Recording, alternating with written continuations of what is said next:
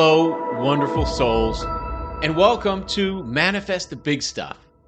I'm Greg Kuhn, your friendly neighborhood law of attraction science guy, writer, speaker, podcaster, and intentional manifesting coach. I'm excited to be with you today because this is the fifth episode of a new Manifest the Big Stuff series called Change Your Beliefs, Change Your Life. The purpose of this series is to document the way working my belief raising process changed my reality the last time I used it. The process grew my inherited beliefs into alignment with my desired version of reality. Since our beliefs manifest the form, function, meaning, and value of our entire version of reality, as my beliefs grew, as I worked my belief raising process, my reality automatically changed. When a system changes, after all, it always changes its environment. So, the first episode of this series starts with my very first writing session about how I really felt about the statement, I am God. My first writing session pegged me squarely at feeling worried and nervous about the statement, I am God on my emotional reference chart, which is an ascending list of emotional states that I use to write and live my way into alignment as I work my belief raising process. Well, in my initial writing session, I found that I felt worried and nervous about that statement I am God. You can hear that initial belief raising journal entry verbatim by listening to episode one of this series. Each episode since has documented me writing and living my way into the next highest emotional perspective on the emotional reference chart. Episode 2 is about me feeling frustrated and aggravated about that statement rather than worried and nervous. Episode three is about me feeling uneasy and discontented about the statement, I am God, rather than frustrated and aggravated. Episode four is about me feeling indifferent and apathetic about it rather than uneasy and discontented. And episode five today is about me feeling pensiveness and melancholy about it rather than indifferent and apathetic. The goal of this series is to give you, my dear manifesting friend, a front row seat to the subtle yet profound shifts of perspective and understanding about the statement, I am God, that occur for me every single time I write and live my way up into a new emotional perspective on my emotional reference chart. I change with each new emotional perspective not dramatically, but authentically. Authentically, because the pace of the change between emotional perspectives on the chart is gradual enough that our subconscious goes along for the ride, which means our beliefs are going to change. And because I change, so does my reality concerning whatever I'm working the belief raising process on. In episodes one through four of Change Your Beliefs, Change Your Life, I delve thoroughly into my personal history to explain exactly how and why I created this belief raising process and exactly what my experiences with it have been. I go over exactly how I work the process, how I write and live my way into new emotional perspectives to change myself and in turn manifest new versions of reality in any area of my life that I choose to work this process on. All of that is waiting for you in those first four episodes. Now, the quick version of all of that is that this belief raising process works every single time I use it. Listen to the series and see it for yourself. Or, better yet, start using my belief raising process yourself today. My latest book, A Handbook for Those Already Born How to Manifest Better Versions of Reality, covers it thoroughly, as do many of my previous books.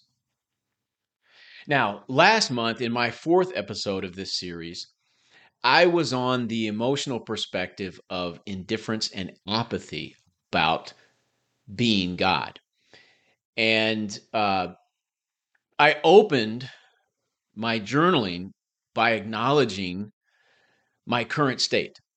I shared about how the absence of enthusiasm for this concept stems from multiple factors.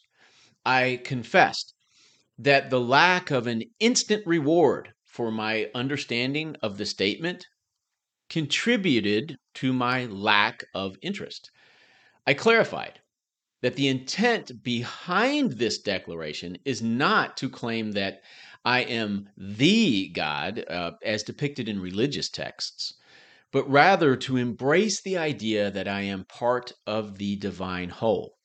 I continued uh, by addressing the lack of concern I feel, emphasizing that it's not an absence of interest or enthusiasm, but rather a subdued presence. These feelings, they're like the trees that line my street. They're my familiar backdrop in my life, but they're not demanding my constant attention, even though they are vital to comprising my surroundings and making my surroundings great. Just as the trees contribute to the beauty of my neighborhood, the understanding of my connection to the divine enriches my spiritual landscape. However, just as I don't need to focus all my attention on those trees, I don't feel the need to fervently emphasize my understanding of the statement. I clarified that my lack of enthusiasm isn't indicative of not caring, it's a reflection of the depth of my understanding. I've integrated this belief into my identity and I'm content with where I am. My focus isn't on pursuing the title of Almighty God, but rather on nurturing my growth through the belief raising process. I likened indifference to hitting a glass ceiling, an emotional state that's not overtly painful, but still limiting. It carries an echo of hopelessness, and I reflected on how it relates to moments in life when I've faced things like the inevitability of death and other uncertainties. And I acknowledge that while indifference might not be worse than anger, it's its own unique kind of pain. And I reflected on my experiences of languishing in indifference before. It, in my reflections, I found contentment in recognizing the blessings in my life, acknowledging both the positive aspects and my own imperfections.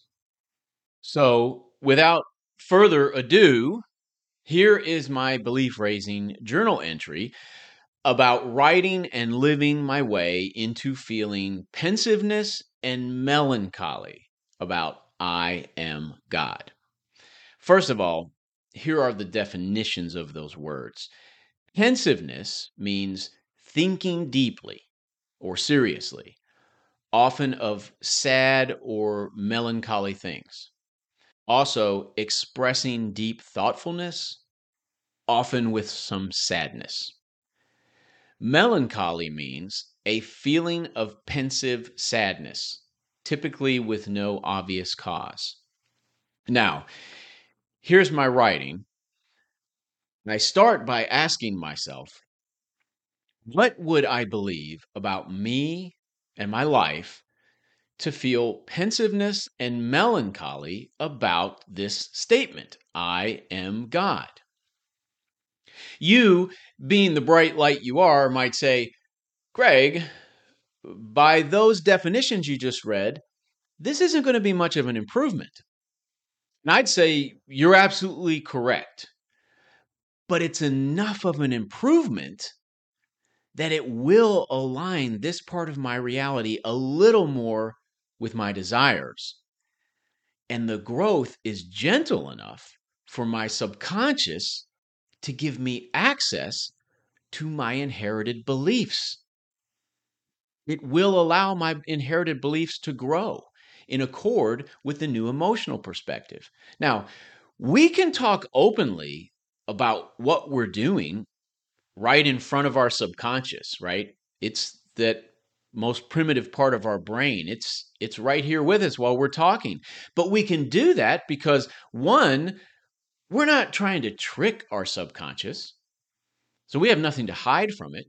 And two, our subconscious doesn't understand words anyway, e- even if we were trying to trick it. So let's get to what I wrote in this journal entry.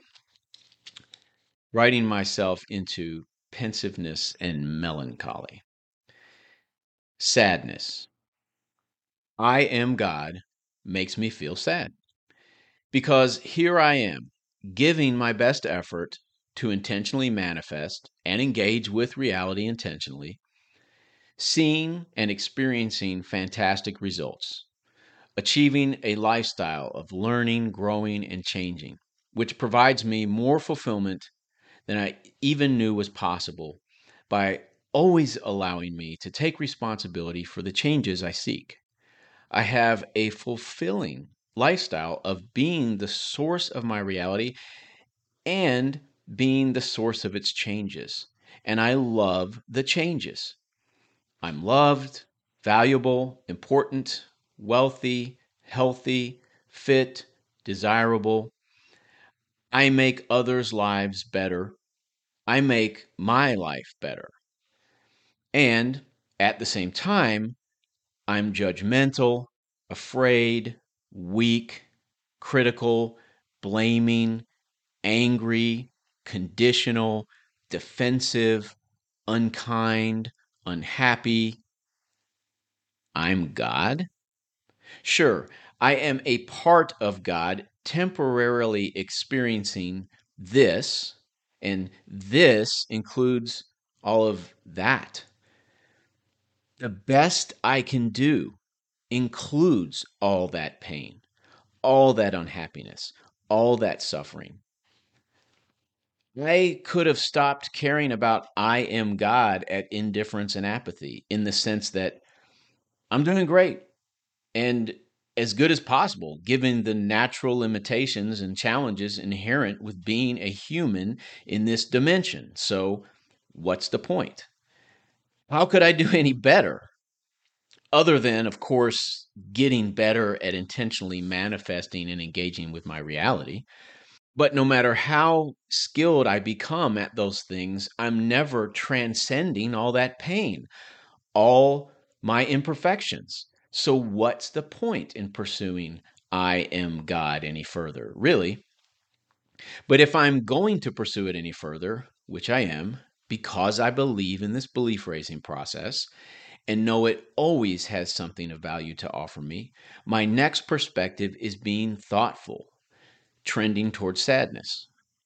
The sadness, as I've described, is authentic and stems from the tantalizing but unattainable promise of this statement.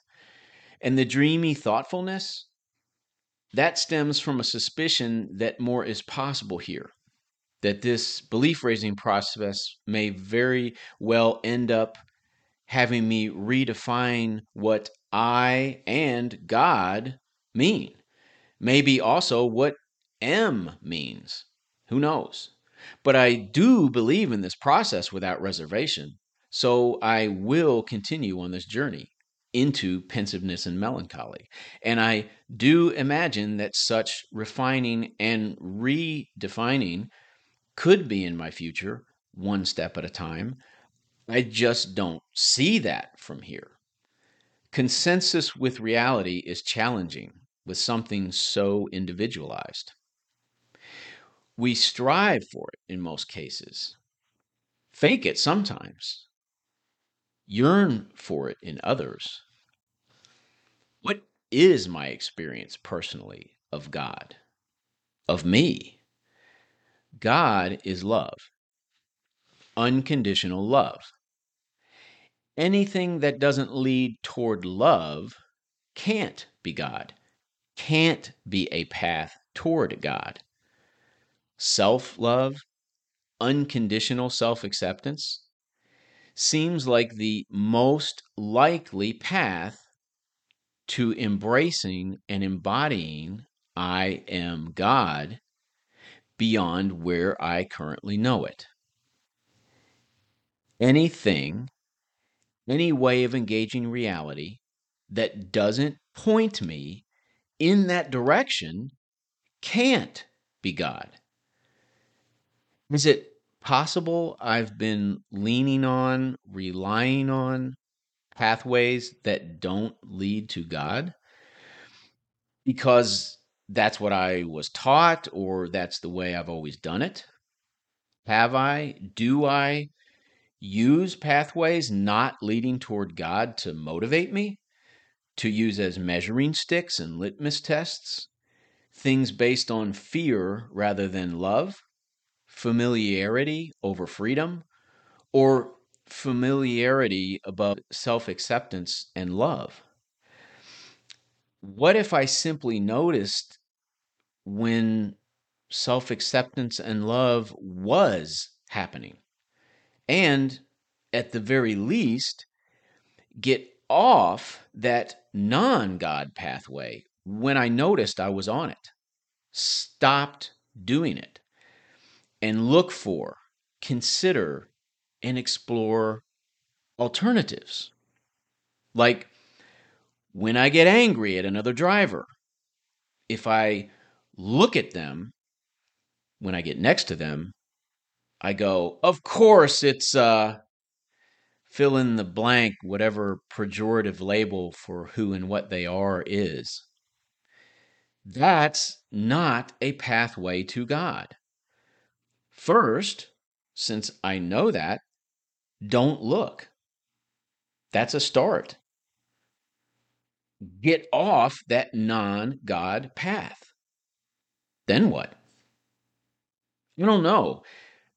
But it's a great question to explore and answer. Or rather than plan what I'm going to do on a trip to give me a sense of control, because that's not a pathway to God, plan what I'm going to do on a trip to help me make the most of my time on the trip, which does feel like a pathway to God. For me, this writing session left me with such an actionable, yet not overly grandiose plan moving forward didn't resolve the all of my issues. It didn't get me where I wanted to be eventually about that statement, I am God. But with this writing, I felt a lot of the ice cracking and my body beginning to fill the space of what might be a much, much better reality regarding the statement, I am God. I knew going away that I could begin to identify pathways to God and pathways that were not to God. And it felt good to have that. Thank you, my wonderful manifesting friends. for sharing your time with me today and allowing me to share this with you. When we get together, my intent is to help you make the most of your time because there isn't anything more valuable. Before we go, I want to invite you to join my Facebook manifesting group today. Each month in my Facebook group, you're going to get exclusive content from me about my life, my manifesting, my engagement with reality, content that's available nowhere else. And I'd love to have you join us. The link is in the description of this podcast or video. Thank you again for the opportunity to be of value to you, my wonderful friend. I never take that for granted. I get excited about it and I appreciate it so much. Until we get to meet up again, hopefully for episode six of this series, I hope you decide to make the most of that time, and I'll do likewise.